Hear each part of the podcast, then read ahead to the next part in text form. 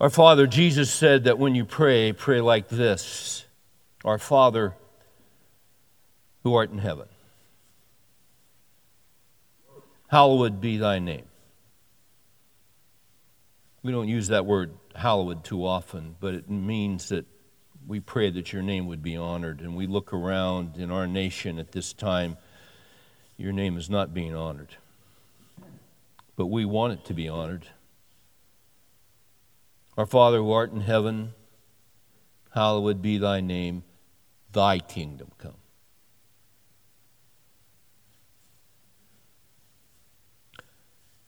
That's the kingdom we're looking for. We're thankful that uh,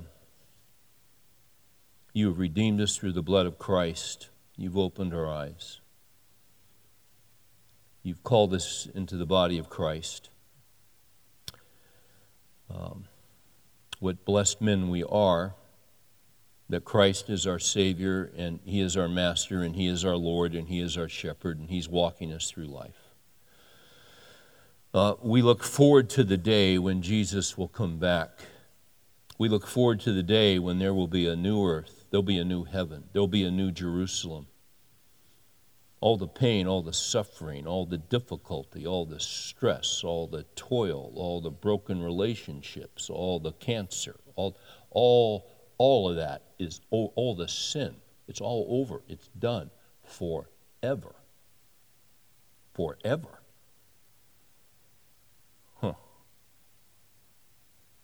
We're looking forward to your kingdom coming.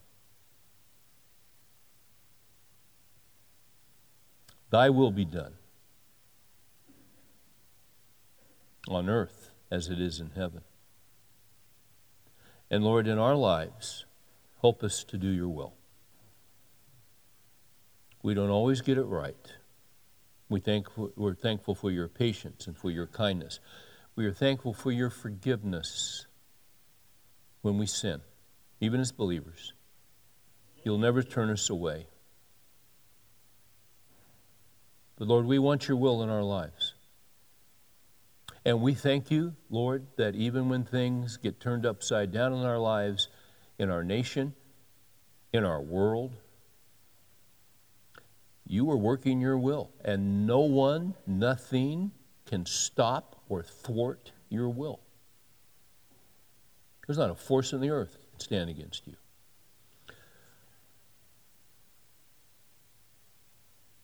Our Father who art in heaven, hallowed be thy name, thy kingdom come, thy will be done on earth as it is in heaven. Give us this day our daily bread.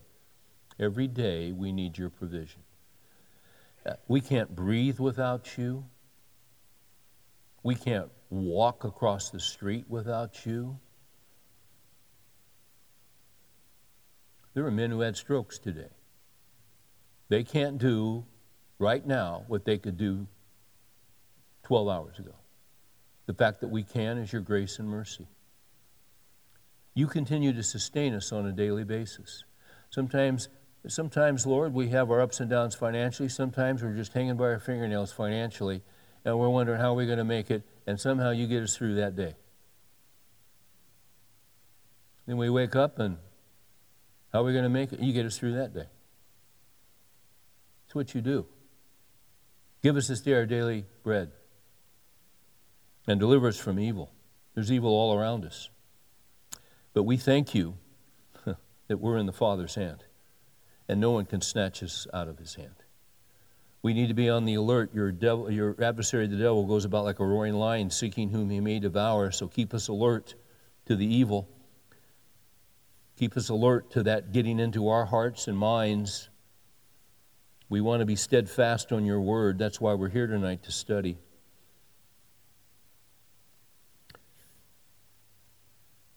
Deliver us from evil, for thine is the kingdom and the power and the glory forever. And somewhere in there, Lord, I forgot something really important. Forgive us of our trespasses as we forgive those who trespass against us. We receive so much grace from you. You have forgiven us of so much, yet it's so easy for us to refuse to forgive others who have hurt us. What a mistake that is. People hurt us, people betray us, people uh, do damage to us, and we just have such a problem forgiving them, but it's because we are not thinking clearly about the forgiveness we receive from you.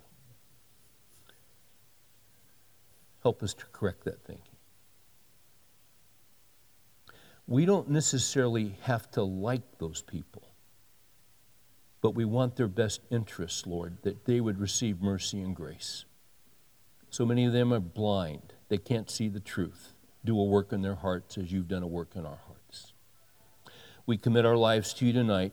Open your word. Let us behold wonderful things from your truth. We ask in Jesus' name. Amen.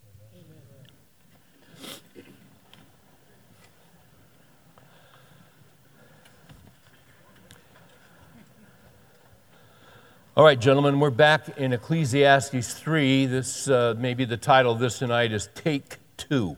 if you just walked in, uh, I'm going back over what we did last week. We're going to try to, instead of doing the whole chapter as I tried to do last week, we're going to break it down into two sections. And so tonight in Ecclesiastes 3, we are going to do verses 1 through 15. There's really some significant stuff in here.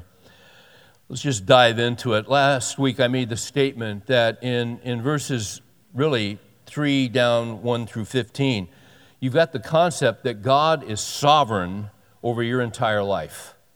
When we say God is sovereign, and gosh, we talk a lot about that in here, I, I think when you read the scriptures, you're always running into the sovereignty of God. The sovereignty of God simply means that God is in absolute control, absolute, total control. Uh, Psalm 103 his, his throne is in the heavens, his sovereignty rules over all. Sovereignty means absolute control. Now, it's interesting, as, we've, as we're going through Ecclesiastes, we see, uh, we've seen, and we will see the phrase under the sun, under the sun, under the sun. And that's where Solomon kind of went crazy, kind of in midlife, got away from the Lord, knew the Lord, had seen the Lord twice, he appeared to him, um, but, um, you know, had his own agenda, started ignoring the scriptures. God told him in Deuteronomy 17 that uh, he wasn't to multiply wives, especially you're not to marry foreign wives because they'll turn your heart. That's exactly what happened. So uh, he had a pretty good start. Uh, probably in his younger years, he wrote Song of Solomon. Middle years, probably did Proverbs, accumulated all those Proverbs, which you can read in your scripture.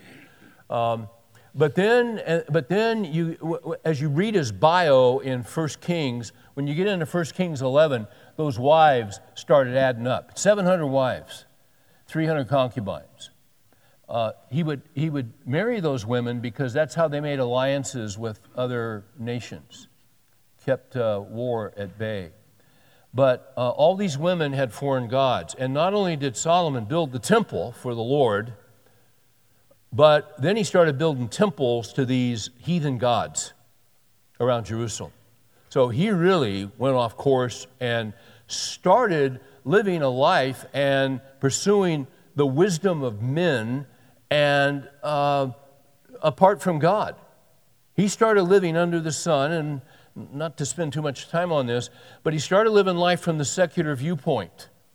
And we've said it many times the secular viewpoint our secular education system, our secular government. Uh, we're in a secular culture right now. Uh, secularism means that you have the view that this is the only world that there is. This is not the only world that there is. But he started living that way. Now, th- that's life under the sun. This is the only world that there is. But Psalm 103 says, His throne is in the heavens, and His sovereignty rules over all. Uh, Psalm 115 our, our God is in the heavens, He does whatever He pleases. Um, so God is absolutely sovereign. And what happens in Ecclesiastes is that he wrote this towards the end of his life. He, he came to his senses. We don't have a record of when he repented of those years that were wasted and away from the Lord. It's very clear, though, that there was a change towards the end of his life because you see it in Ecclesiastes. He talks about that path he got on that was wrong, and then, and he'll talk about the futility and the emptiness. If you go this way and I went this way, full out, four bore, 150 miles an hour, and here's what I hit I found emptiness, emptiness, emptiness, emptiness. And then he'll throw in, but fear God. Why? Because the fear of the Lord is beginning of knowledge. The fear of the Lord is beginning in wisdom. Where do you find satisfaction in life? And, and then he takes us to the Lord and he takes us to the sovereignty. And then he'll go down again and he'll say, This is what I found when I was living under the sun, according to the secular viewpoint.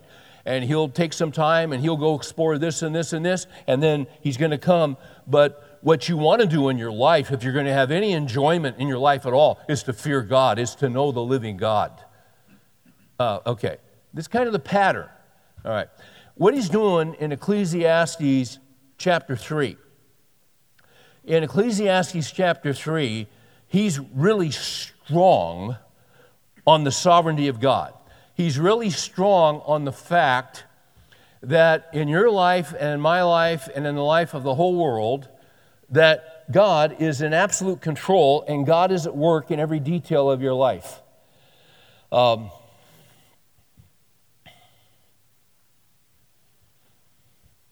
now, uh, we talk about the fact that God has a plan for our lives. Some of you guys have seen a little booklet put out by Campus Crusade for Christ with, called The Four Spiritual Laws.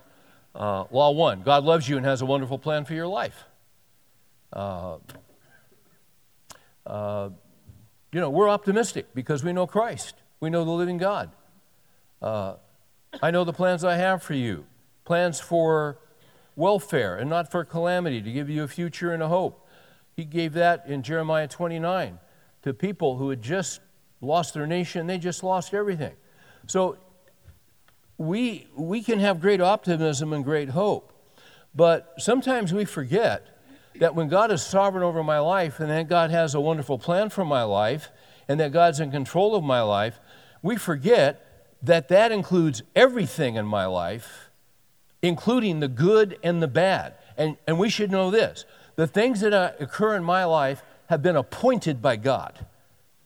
There, there are no mistakes, there are no accidents. Uh, if you look at Ecclesiastes 3.1, 3.1, he says, there is an appointed time for everything. For everything. He doesn't say there's an appointed time for the good things. He says there's an appointed time for everything. And there's a time for every event under heaven. Well, who did the appointing? Uh, go up a few verses. Originally, those, these chapters were not in the original text. So if you go back up to 24 to 25 to 26 of chapter 2, who's he talking about? He's talking about God. Uh, he, he is talking about the sovereign God. Uh, he is the God who appointed everything. He not only appointed everything, he appointed the time for everything. And then he gives us this list going from 2 to 8 of, of 14 opposites. And what he's doing by this, he, he's kind of covering the whole sphere of your life and of my life. Um, and see, this is wonderful news that God has a plan for my life. God does have a wonderful plan for my life. But, but, here's where Christians run into trouble. Because we, will get this We'll, we'll hear this sometimes. Are you in difficulties? Your life falling apart? Do you have struggles and problems that you are just overwhelmed with? Well, then you need to come to Jesus. And He'll make everything right. That's a true statement. He'll forgive your sin. He will give you peace with God, Romans chapter 5. Um, he will adopt you into His family. He will forgive you. He will give you eternal life. But oftentimes when we come to Christ, see, we're expecting, man, my problems are over. Well, your problems might increase. Now, now, your root problem has been taken care of. But you see, God works in ways sometimes that shock us. If all we expect is for Him to be a, a sugar daddy, you're going to be shocked and you're going to be stunned. He works through the good, he works through the bad. And let me say this He has appointed the good and he has appointed the bad. That's in the text. Um,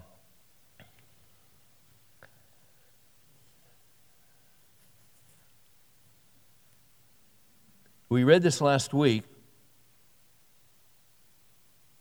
We read it fast. But some of these things raise some big questions. Um, let's just read through them. 14 opposites in these verses. I'm going to comment on two of them that I think deserve a little bit of discussion. And, and you say, really? I mean, he appoints the good and the bad. Yeah. You, you know what we're kind of like? We're kind of like young guys that get married. You know, you're young, you meet a gal, I mean, she just knocks you off. I mean, yeah, she's unbelievable. I, mean, I got to marry this girl. And you get married. And, you know, you have the ceremony and all that, and you're just kind of, you got your tux, you look great. You'll never look that good again. You'll never get into that tux again. anyway, so what happens is, you know, and you're going through everything, your friends or their family, and you start doing the vows. For better or worse, rich or poor, in sickness and health, till death do us part. Now, see, when you're young, and you're getting married and you're so excited about life, really, here's what you're thinking and here's what you're expecting. I'm marrying you for better, for riches, and for health. When you're young, you don't know what you're in for. You think it's all going to be good. But, but see, whoever wrote that ceremony, whoever came up with those words, they weren't young. They were old. They, I'm telling you, they had miles on the tires. And they'd been married a while. And in the wisdom of old age and the wisdom of many years of marriage, I'm making a commitment. I'm making a commitment for better or what? Uh, for better and what? Worse. Well, see, when you're young, you don't think it's going to get worse. It's going to get worse. Worse than you ever imagined. For better or worse, in sickness and in health. See, when you're young, you've never been sick. I mean, you're young. You play basketball. You don't even stretch. You've never pulled a hamstring. You don't know, you know anything about injuries. You see, you just go out and do what you want to do because you're young. For better or worse, richer or poorer. Oh, richer. You think what you're going to do is you're going to make your mark and you're going to start this thing and you're going to do this and you're going to do pretty well. But you never think about getting poor. You never, you never think about starting a company and then losing a company. You never think about having to file bankruptcy. You never think about, see, you know, because you're young. This is how we can view the Christian life. But see, here's what we need to know is that God is sovereign over everything in my life, including the good and the bad. Now, that raises questions. We'll get to those in a minute. There's a time to give birth, and there's a time to die. Um, yes, there is. Time to give birth, and there's a time to die. Your whole life is in the hands of God. Psalm 31 My times are in your hand. Okay. There's a time to plant, there's a time to uproot what is planted, time to kill, and a time to heal. Now stop and think of it. There's a time to kill. I thought Christians weren't supposed to kill. But there's a time to kill. We'll come back to that. There's a time to tear down and a time to build up.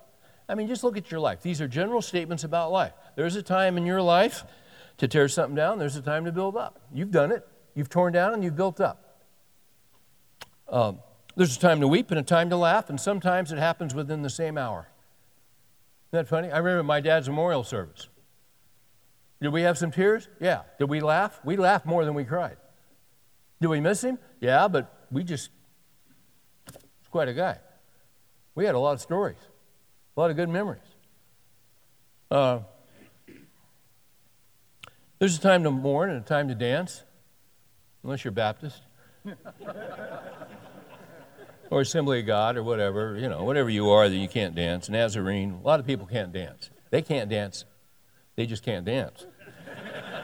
Even if they could dance, they couldn't dance. Okay. Uh, there's a time to throw stones and there's a time to gather stones. Okay, you're getting this. Time to search, a time to give up is lost. Uh, let me tell you something. Have you ever had to give up something as lost? Sometimes it's minor, sometimes it's major. Some of you, there, I imagine there's somebody in here and you've got a runaway child in your family or extended family and you don't know where they are. That's tough. That's tough. A time to keep, a time to throw away, a time to tear apart, a time to sew together, a time to be silent, a time to speak. Yes, and a lot of times we reverse those things. At least I do. Now, there's a time to love and a time to hate. To hate, we talked about that last week. In Proverbs 6, there are seven things which God hates. We should hate those things. And we should hate them in our own lives. Won't go to them. You can look it up. There's a time for war and there's a time for peace. Wait a minute, a time for war. Uh, I, I uh, in that list of things that we encounter as we go through life, uh, I want to delve into this for a minute. It, it says there is a time to kill in verse 3, and then it says in verse 8 there is a time for war.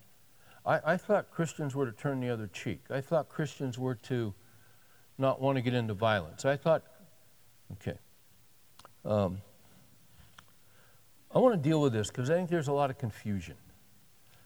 Uh, there's a book that I read 30 some years ago called The Goodness of God by John Wenham, W E N H A M. Uh, taught in England with J.I. Packer, very solid biblically. Th- this is a book that deals with the really tough issues of life. For instance, is God really good? What about cruelty and suffering? and deformed babies and war and famine. And what about hell? Those are tough issues. Those are hard issues. He takes them on. And honestly, about 95% of what he comes up with, I think, is solid as can be. Uh, he gets on the issue of hell and he starts to waver a little bit, in my opinion. But this guy's good. Uh, 90% of my library is in storage, and it's not cataloged. And I really needed this book, so I found it used on Amazon Prime and got it in time. Cost me $3,000. No, it didn't. Shipping. No, free shipping with Prime. I got Prime. Okay. Now, let me show you something. Uh, flip over. It, it, and, and we're going to talk about war here for a few minutes, and we're going to talk about is there a time for war and there's a time to kill for Christians. I'm not going to spend a lot of time, but I want to spend some time. Uh, before we go into that, flip over to Genesis 9 6, which you'll see why we're flipping to Genesis 9 6. Um, Genesis 9, God blessed Noah and his son, said to them, Be fruitful and multiply and fill the earth gives them some instructions. Verse 5 Surely I will require your life blood. From every beast I will require it. From every man, from every man's brother I will require the life of a man. The life of man. Whoever sheds man's blood, by man his blood shall be shed. For in the image of God he made him. He made man. That's tough stuff.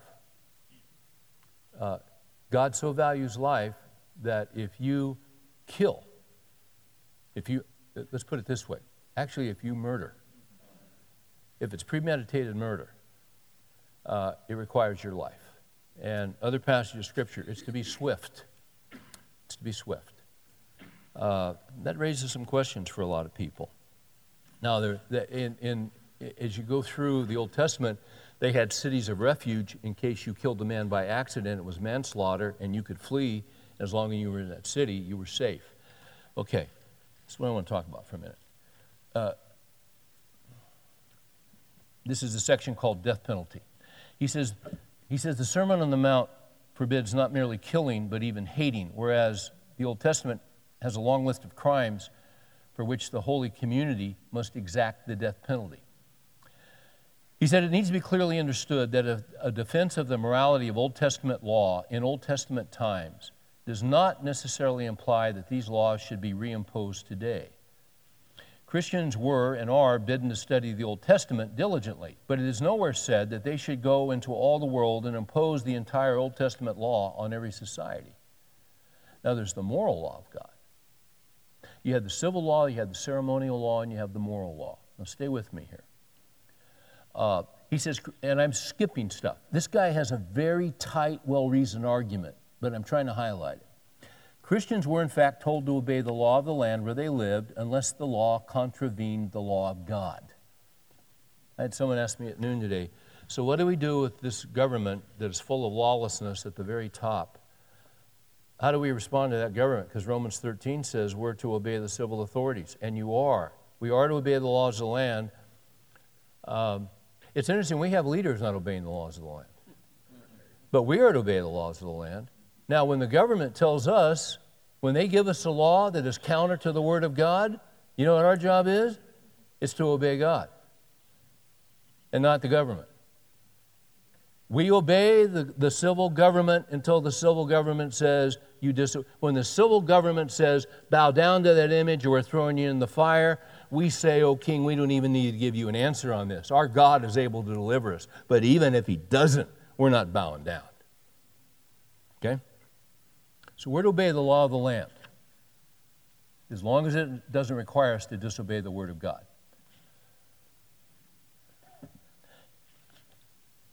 Whether or not the old directions are still relevant, he's talking about all of them and how precisely they should be applied if they are relevant are questions demanding careful study in each case.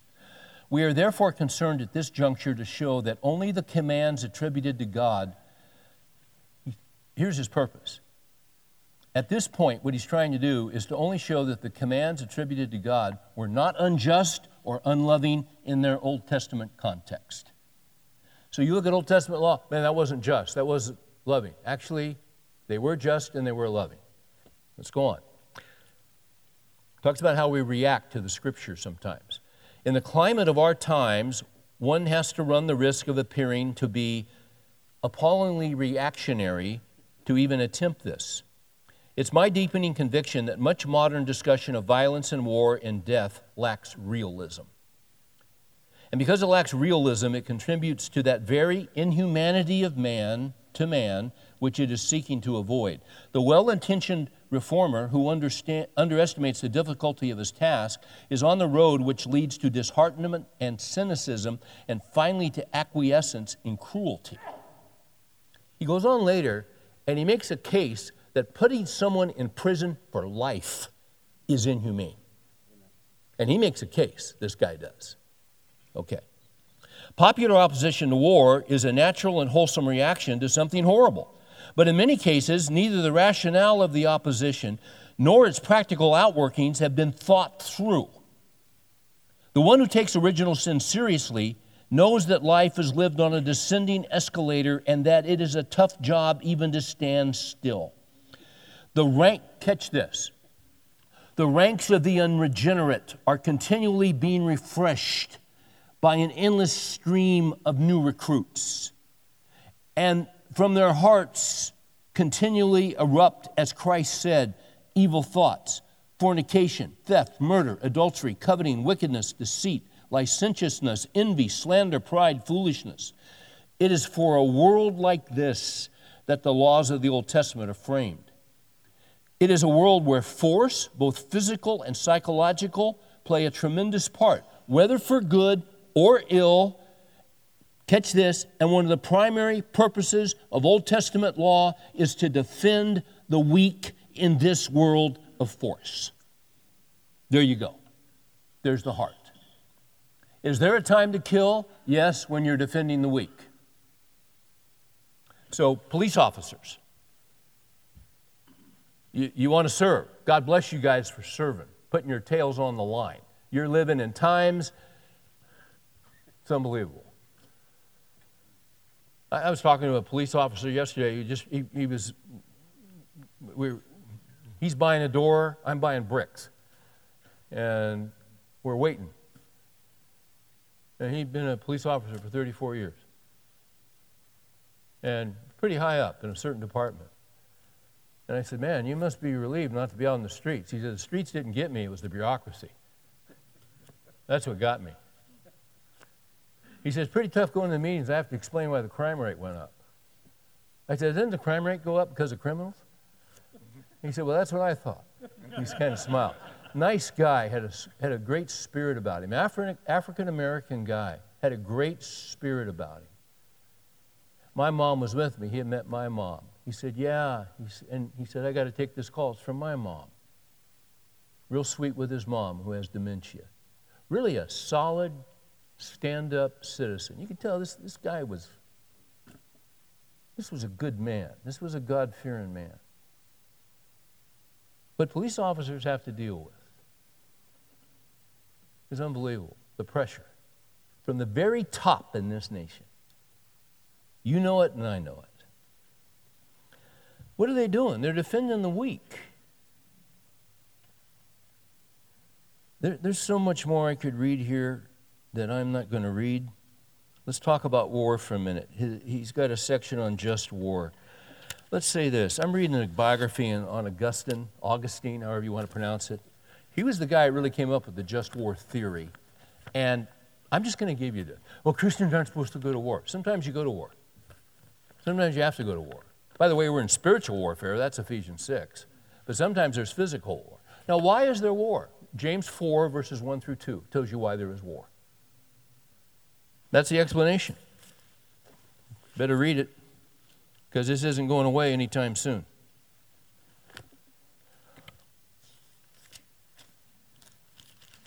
Breaking in the new Bible, guys. One, two, three, four. What is the source of quarrels and conflicts among you? Is not the source your pleasures that wage war in your members? You lust and do not have, so you commit murder. You are envious and cannot obtain, so you fight and quarrel. You do not have because you do not ask. And you say, that seems kind of on a personal level. War is always personal. Always.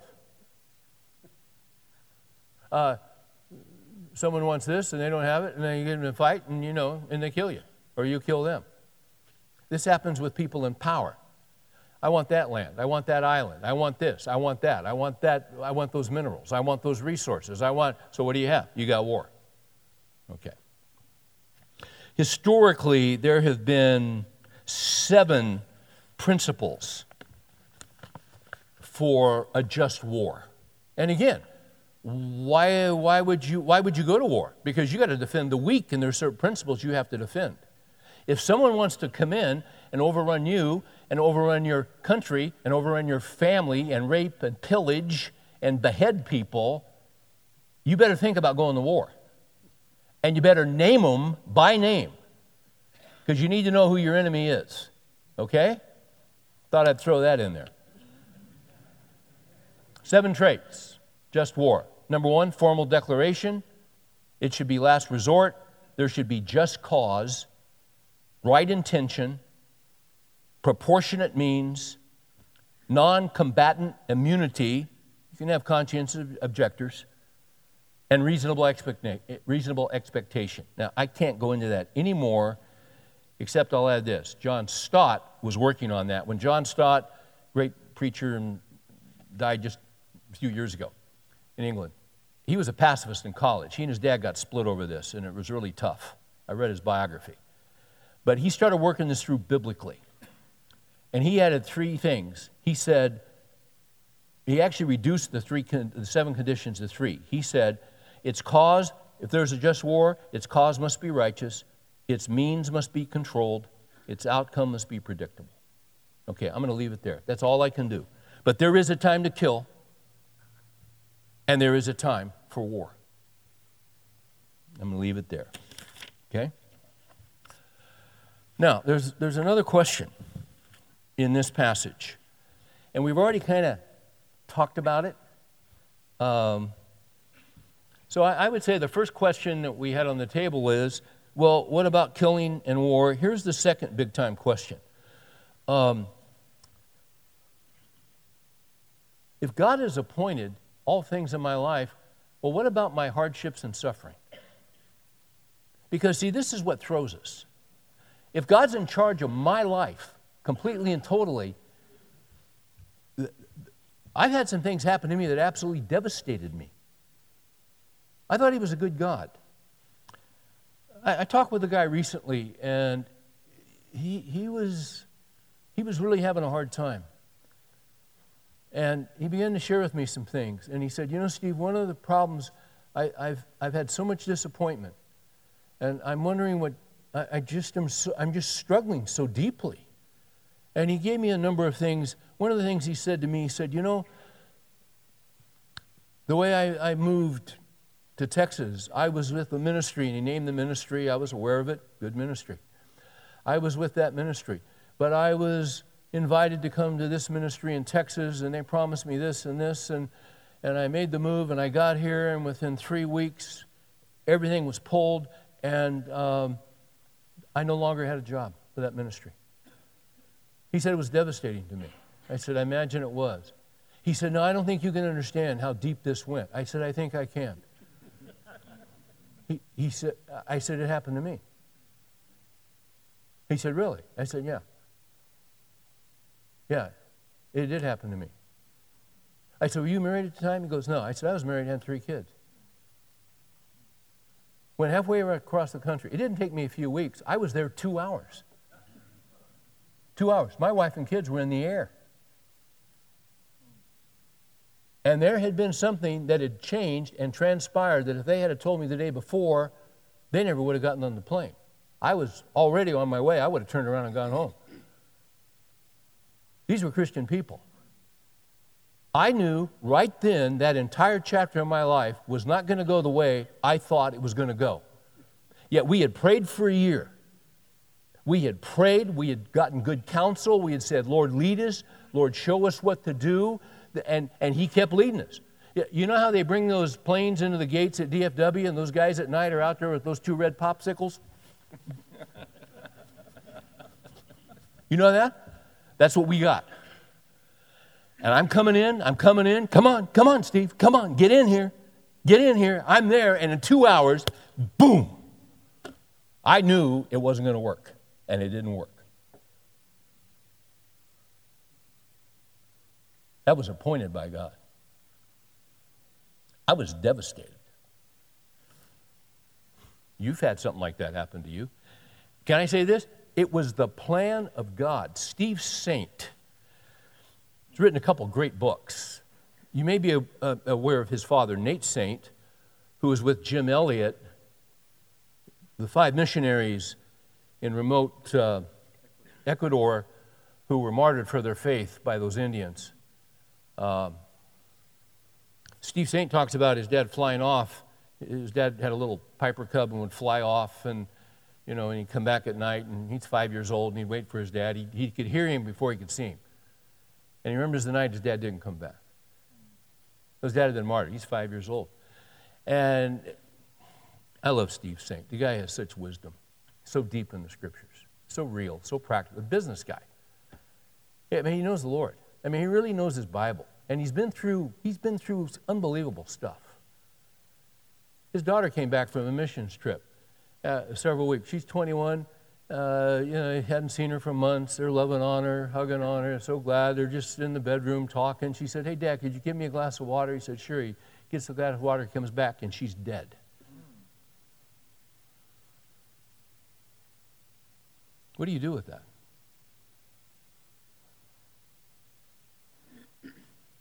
There's a sovereign God who's appointed all events. You know what Steve Saint said, said?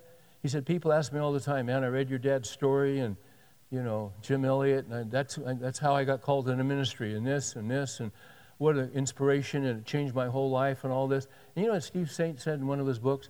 He said, Over the years, people asked me about that. And he said, Steve, what do you think about that? Do you, do you think God allowed that to happen? He goes, No, I think God planned it. Shocks people. Oh, well, God planned it. God is good. Yes, He is. Yes, He is. You've had stuff that God has done in your life that has stunned you and shocked you. Some of you guys have been divorced and you didn't want the divorce, but it happened. What do you do with that? Some of you guys have cancer. You didn't want cancer. Some of you guys, there's all kinds of things that happen. And sometimes it's just not with us, sometimes it's with our kids. You, know, we have these plans for our kids and then you know you try to nurture them and you teach them and you love them and you do all this stuff and then you see all of a sudden suddenly your kids in something and you oh my gosh lord what are you doing How could this have happened to my kid? Is that ringing a bell for somebody? God's up to something. This is, this is the hard stuff. Um,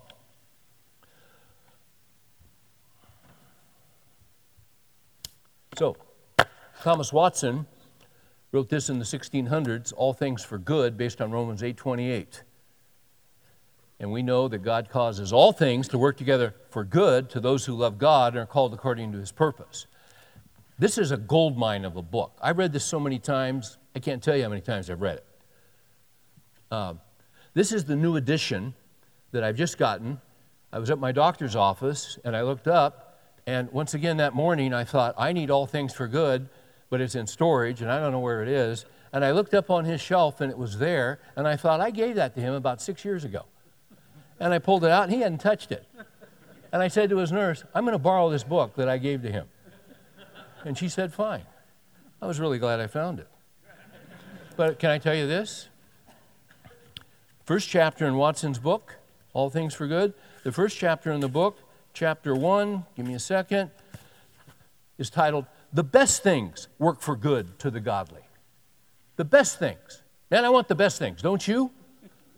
I want the successful business. I want health. I want a great marriage. Uh, I want a second house. Uh, I want to go to Hawaii, you know, twice a year, and then I want to ski twice a year, and I, I want the good life. Well, the best things work for the good, for the godly. You know what chapter two is? The worst things work for good to the godly. Oh, by the way, that chapter is twice as long as the first chapter because we have such a trouble with it. The, the, the worst things work for good to the godly? Yeah. And some of you guys are in the worst. You have a sovereign God who has appointed every event in your life.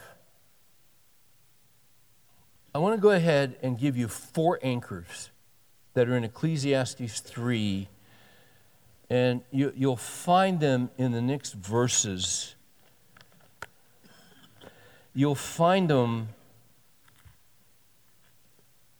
really um,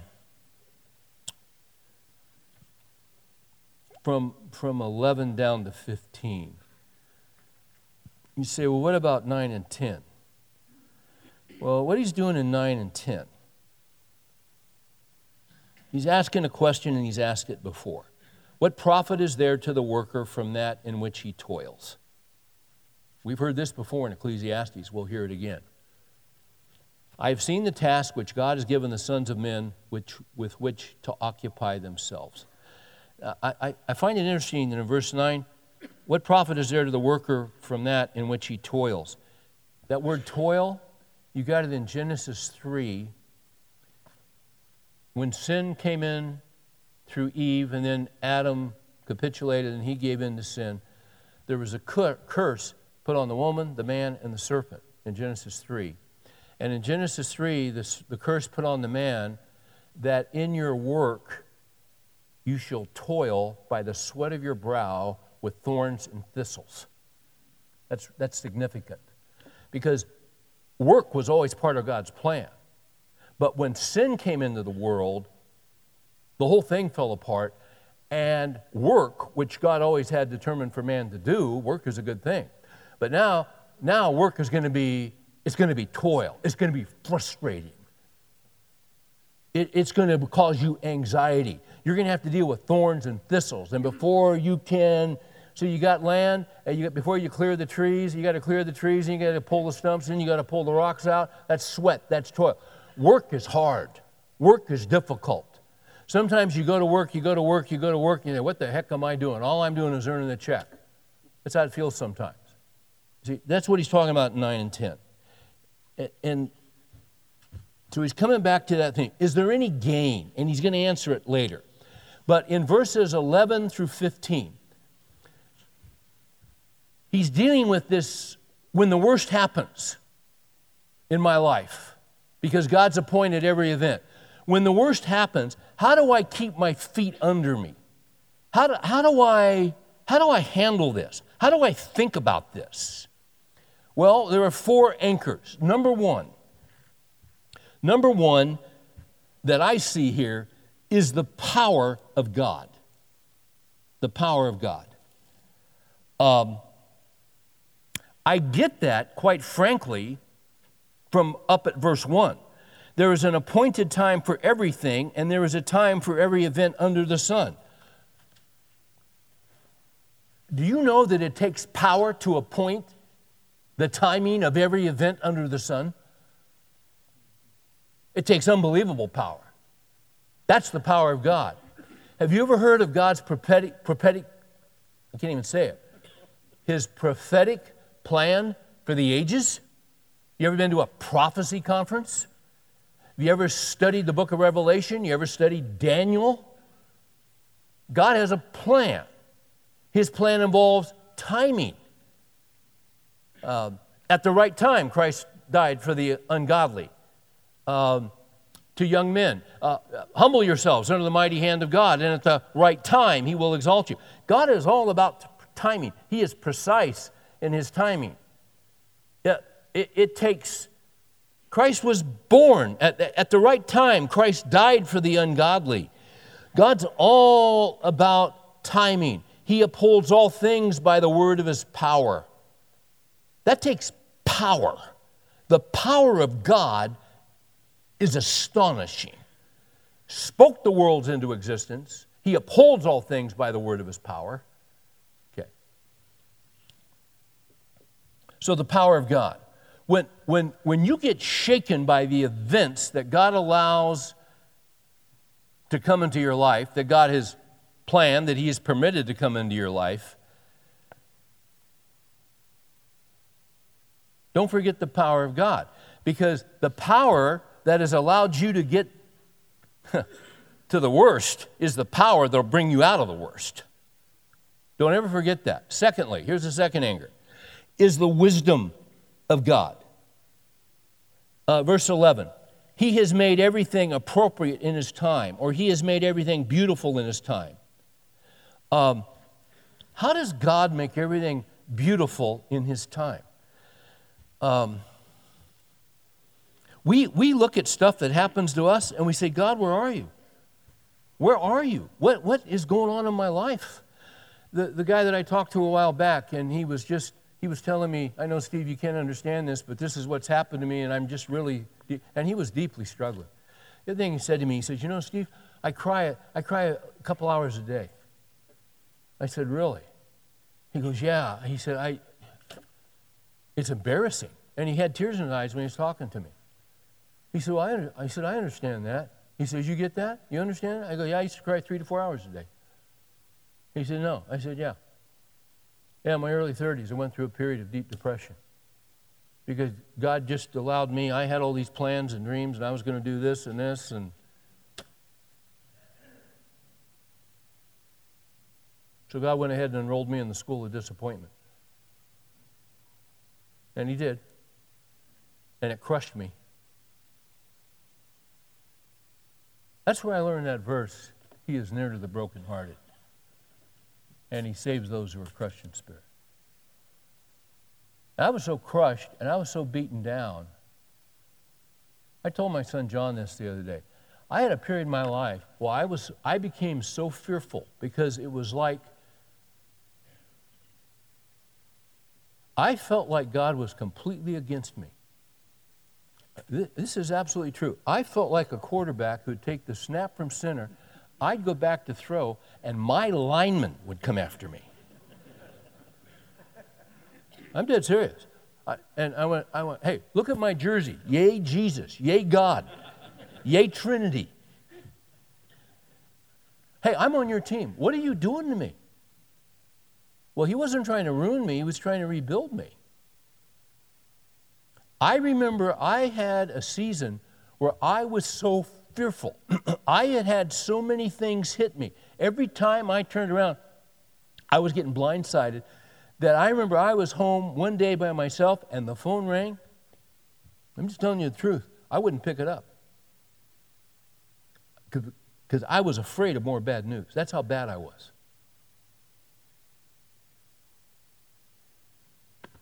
And see, here's the other thing. When you're that screwed up, here's what I knew. I knew that God could never, I was done. I knew God, and you know what really devastated me down deep and really was the source of my crying? Was grief. That I knew I'd had a great shot, but I really messed it up because I was stupid, and I knew God would never use me. That was down deep.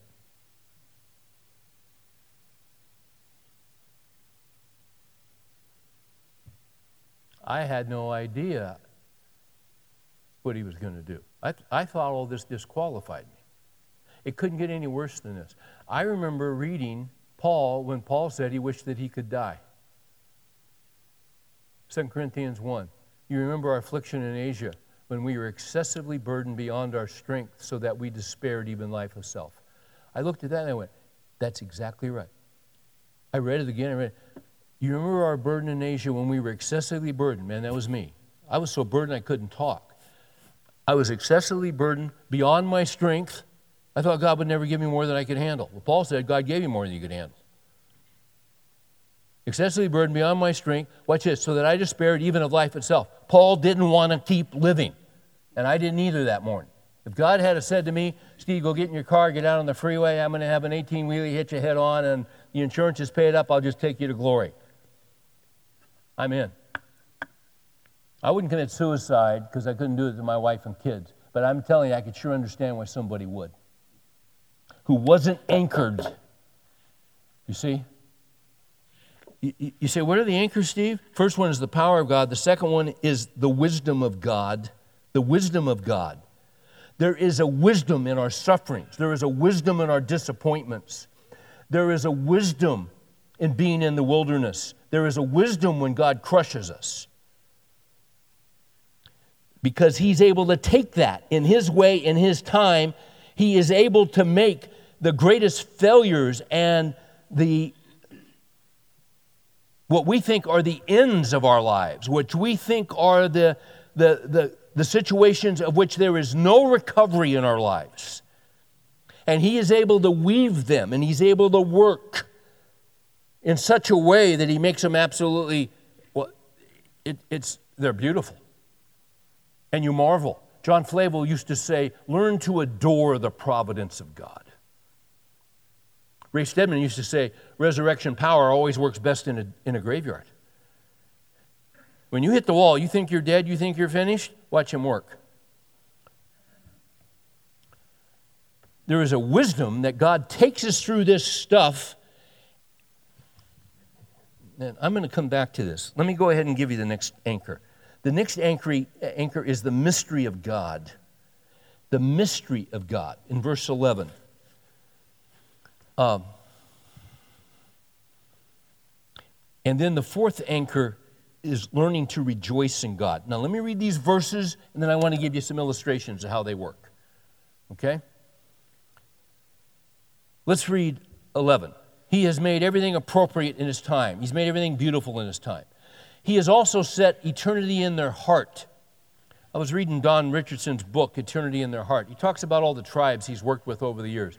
And, and all these different tribes, they, they, there's a sense that there is something more than this life and they have their different rituals, and some of them have some fables that have been passed on or stories that have been passed on that talk about a Messiah who has a book.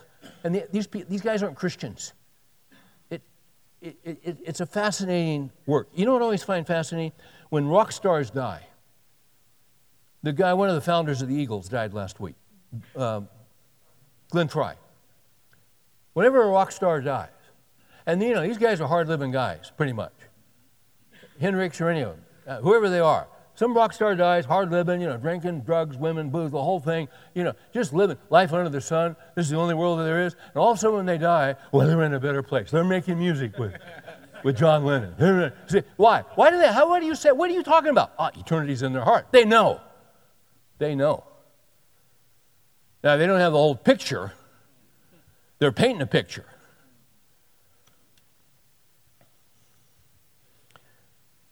He's also set eternity in their heart. Watch this. Yet so that man will not find out the work which God has done from the beginning even to the end. Here's the deal. You see, you don't have enough time on this earth to figure out the big questions of life. See, certain things happen in life, and you're trying to figure out. Philosophers do that. They come up with their theories of life and all of this, and, and this is why if you read 1 Corinthians 1 and 1 Corinthians 2, it, it says that the foolishness of God, the foolishness of God is superior to the wisdom of men. I have found that I'm now 66. I, you know, I'm going to be honest with you. I, I got to tell you something. There's some things I'm starting to figure out about life that I've been clueless about. Just about the time you start to figure it out, you're out of here. You're not going to figure out what God's doing.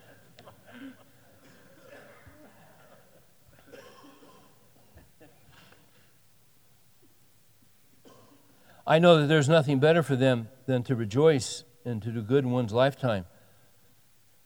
Moreover, that every man who eats and drinks sees good in all his labor. That's the gift of God.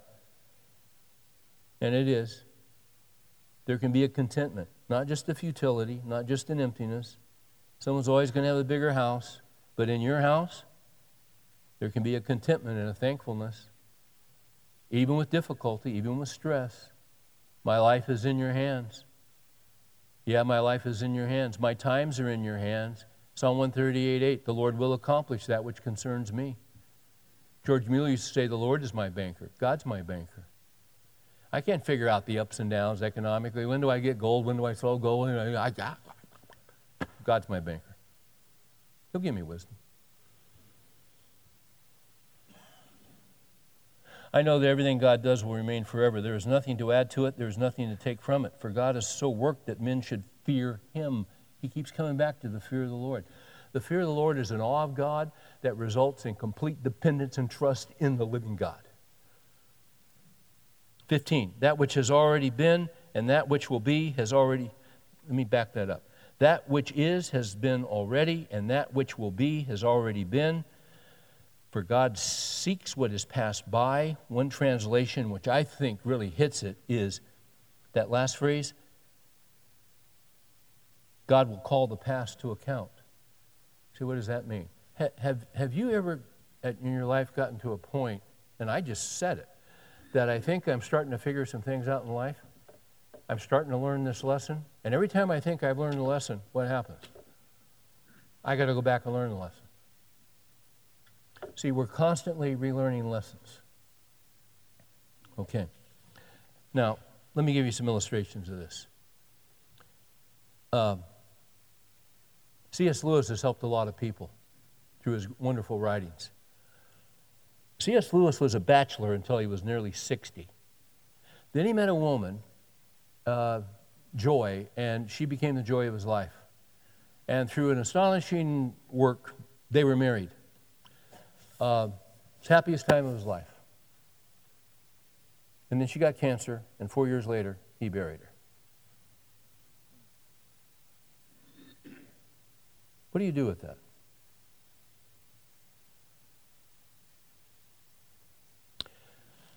Uh, later on, Lewis wrote a book called A Grief Observed and his journey through grief. He'd never had a love like that, and when you have a love like that, man, you're going you're, you're going to have a grief.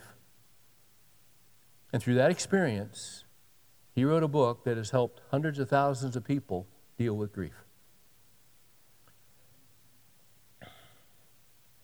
Think about Joseph. Here's a kid, 17 years old. He's got his plans, he's got his hopes, he's got his dreams. His brothers hate his guts. In his immaturity, he shared some of the dreams that God had put on his heart. Um, he was his dad's favorite, clearly, because he was born of his favorite wife, which was Rachel. He was the firstborn. He was given the coat from LL Bean. The other boys didn't get one. you know the jealousy thing. You know the whole story. So He's going to go help his brothers. Dad says, Go see your brothers. They're shepherding up north. They see him coming. You know the story. They sell him to a band of Midianite slavers. And for the rest of his life, he's going to be in slavery. He's going to be sold in Egypt. That probably means, I mean, the odds are he won't live past 25 because the Egyptians weren't big on real, real big on workman's comp. I mean, they just work you and you die. That was it. But through an amazing series of events, providential, can we say this? Did the worst happen to Joseph? Absolutely the worst. He'd never see his dad again. He'd never see his family. I mean, you're, he was, he's going to be a slave for the rest of his life. Fast forward what God does, the providence of God, the power of God, the wisdom of God, the wisdom of God, the wisdom of God. You can never figure out the wisdom of God. Isaiah 55 8. My ways are not your ways. You think you're finished, you have no idea what he's doing. My ways are not your ways, my thoughts are not your thoughts. As high as the heavens are above the earth, so are my ways above your ways, and my thoughts above your thoughts. Who but God would think of something like this? Takes this boy in, Potiphar buys him. He runs the secret service, the bodyguard for Pharaoh. Da da da. You know, he gives him favor. Then Potiphar's wife turns on him. You slept with me. You raped me. No, and he didn't. He false accusations, thrown in jail. While he's now he's really finished. And then the two guys come in, and in the night they have dreams, and God gave him the ability to interpret the dreams. And then on the way out, Joseph says to the guy, Don't forget me. What'd the guy do? He forgot him. Complete forgot him. Now, how would you feel you were Joseph? I can't catch a break. I just can't. Lord, you keep hitting me. You keep hammering. I'm trying to serve you. I didn't sleep with that girl. She wanted to sleep with me every single night. I wouldn't do it. I did what was right, and I'm in jail. You ever feel that way? Sure, you do. I didn't go do this. I didn't go do this. And why am I here? And then at the right time, Pharaoh has a dream. Most powerful man on the face of the earth. God runs those suckers. You know, I had a dream because God said, Listen, you little wuss, dream this. It's, it's in the Hebrew. He dreams it, he comes in, you know, and, you know, and, and none of his guys, and then one of the guys says, Hey, you know what? I, I, when I was in jail, this guy, and he says, Get him in here. All right, here's what it means seven, there's going to be seven uh, prosperous years, and you better take 20% and put it away in storage because there's going to be seven years like you've never seen. And you better get somebody to manage this. And he looked at him and said, You're the guy. And he took him from the worst place in Egypt to the highest place. And not only was he equal to Pharaoh, he was a father to Pharaoh. then his brothers come looking. And you know the story. And then later on, he brings his dad and his brothers, and they're all reunited. And then his dad dies in Genesis 50, and now his brothers freak out because they're afraid now he's going to get us. And they say, Hey, Joseph, you know, dad wrote a letter. He wanted us to tell you that he really wants you to be nice to us. That's, that's in Genesis 50. And you know what Joseph said? You don't need to worry, guys. You intended it for evil. But God intended it for good to bring about this present result. How could that be? Ah, Ecclesiastes 3. It's a God who appoints everything under the sun.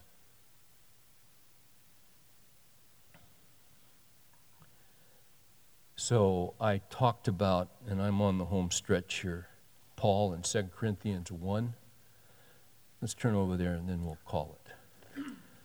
Because, see, is it not true? Listen, everybody, eh, you look around, everybody looks okay. Everyone looks fine. Everyone's together. We're not together.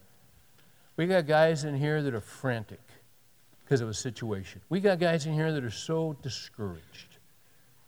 We, we got guys in here that are just figuring out, Lord, what are you doing to me? Why is this in my life? Why can't I catch a break? Why, why, is, why is my son dealing with this? Why is my daughter dealing with this over here? And I feel so helpless. I don't know what to do. I, I, okay. okay. This is real life. 2 Corinthians 1.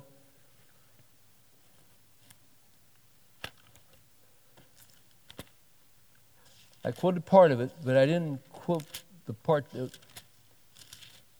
is what we need. 2 Corinthians 1 8. We do not want you to be unaware, brethren, of the affliction which came to us in Asia. We were burdened excessively. Is that you tonight? Burden, not just burden, burden excessively, beyond our strength, so that we despaired even of life itself. So, God, why does this happen? Watch, watch 9. Indeed, we had the sentence of death within ourselves. Watch this so that we would not trust in ourselves, but in God who raises the dead.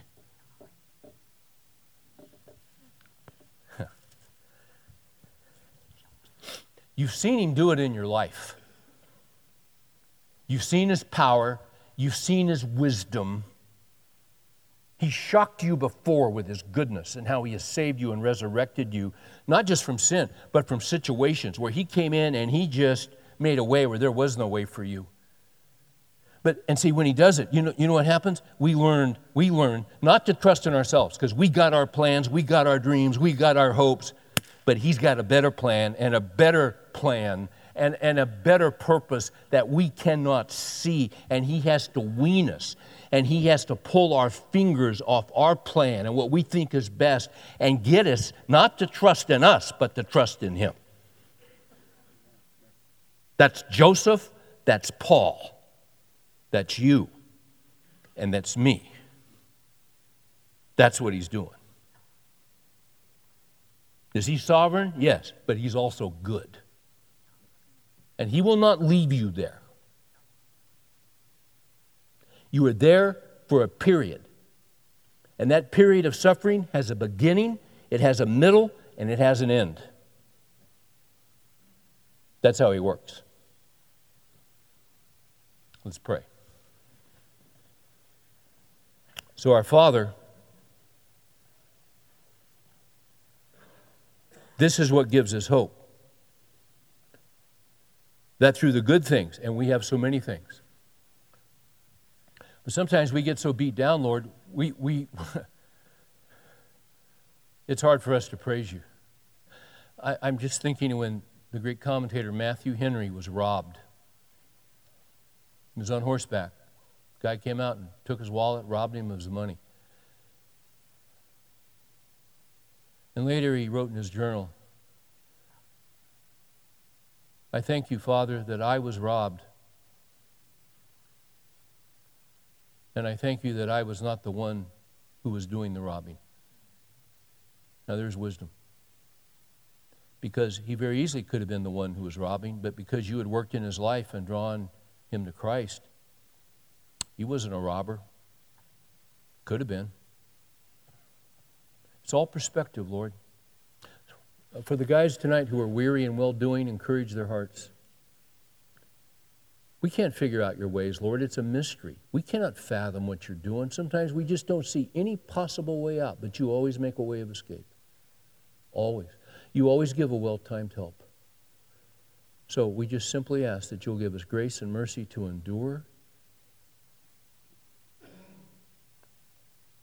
Help us to rest tonight, and we'll get up in the morning.